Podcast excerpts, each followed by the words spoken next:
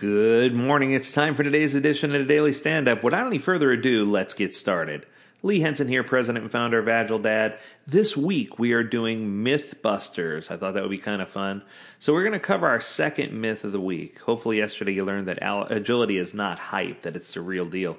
Today we're going to talk about this myth. Myth number two says agility is only for IT or technical product development. Ooh. Here's the deal from a reality perspective, the quote that I see here is Agile transformation can start with an enterprise wide perspective. Still, the value of Agile models will be greater in some parts of the organization than others. Now, that's true. Think carefully about which parts will benefit the most because it requires significant effort to apply an Agile model. That's where I disagree. I think that if you change the way that you approach work and you limit work in progress, descale, increase your team size to a normal team size, and have the right number of products or projects in motion, that you can actually benefit greatly in most areas of the organization in a very simple way.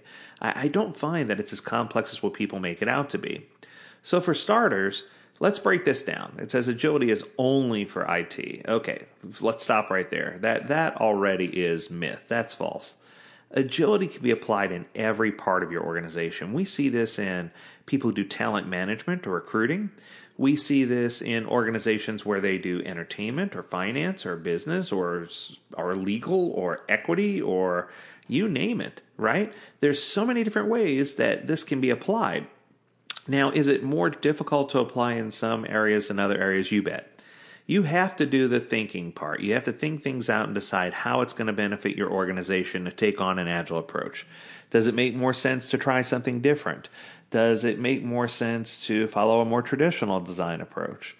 In a partnership that I have with Vets2PM, we've discovered the power of a traditional project management professional, a PMP certification, and how you can leverage pieces of that along with Scrum certification, Certified Scrum Master and Certified Scrum Product Owner, to create an all purpose tool individual or multi purpose tool individual, someone who understands how to deal with product or project development, regardless of whether it's technical or not, and someone who can also apply agile principles when needed and traditional principles when needed to have a more well rounded product development approach.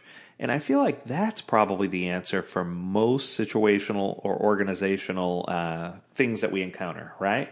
That if you take on a rounded approach and say to yourself, we're not going to do scrum or fall and we're not going to do water scrum not trying to promote that at all you know don't go don't go chasing scrum or fall Please stick to the rivers and the lakes that you're used to.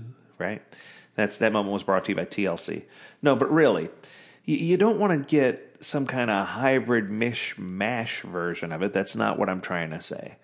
What I'm trying to say is that over time, it's easy to determine which projects and which areas of your organization are going to greatly benefit by the application of Agile Framework and which parts of the organization are doing well just sticking with cranking things out.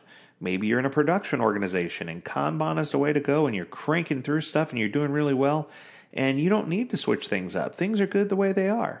Maybe you're working in a traditional environment and you're delivering things regularly and you have strong relationships and strong teams and you're on a long term project that's not going away or a long term product. Well, absolutely stick with it.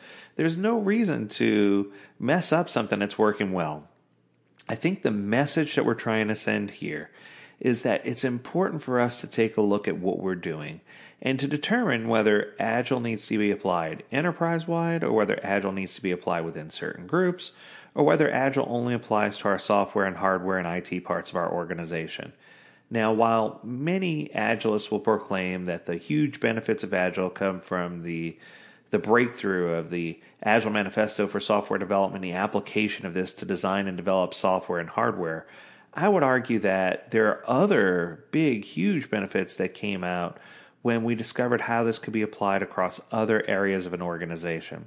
So I do feel like there is a great need for this to be applied in many other areas of most organizations, but most organizations aren't taking the time to study, research, and figure out exactly what they need to do. So for me, I think this is a three part a three part answer. So, is agility only for IT or product development? No, it's not. Is it only applied to technical things? No, it is not. Is it applied uh, across an entire organization regardless of what you're trying to build? No, it is not.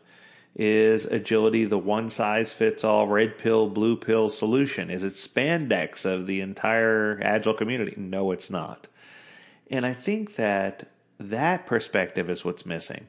So the first answer is it's about perspective. It's about looking at what you have and determining, you know, using grow, what's my goal? What's my reality? What are our options and what will we commit to do to determine whether Agile is a best fit for that part of the organization or not? And what you're going to discover is that there are way more parts of the organization that can benefit from Agile, but that not every part of the organization will completely benefit from an Agile implementation. So, you know, myth here, I'm going to say question mark on this one, right? Uh, I still feel like there's more investigation that needs to be done. I'm certain that I'm confident that we can find ways to apply business agility across most of what's being uh, done in an organization.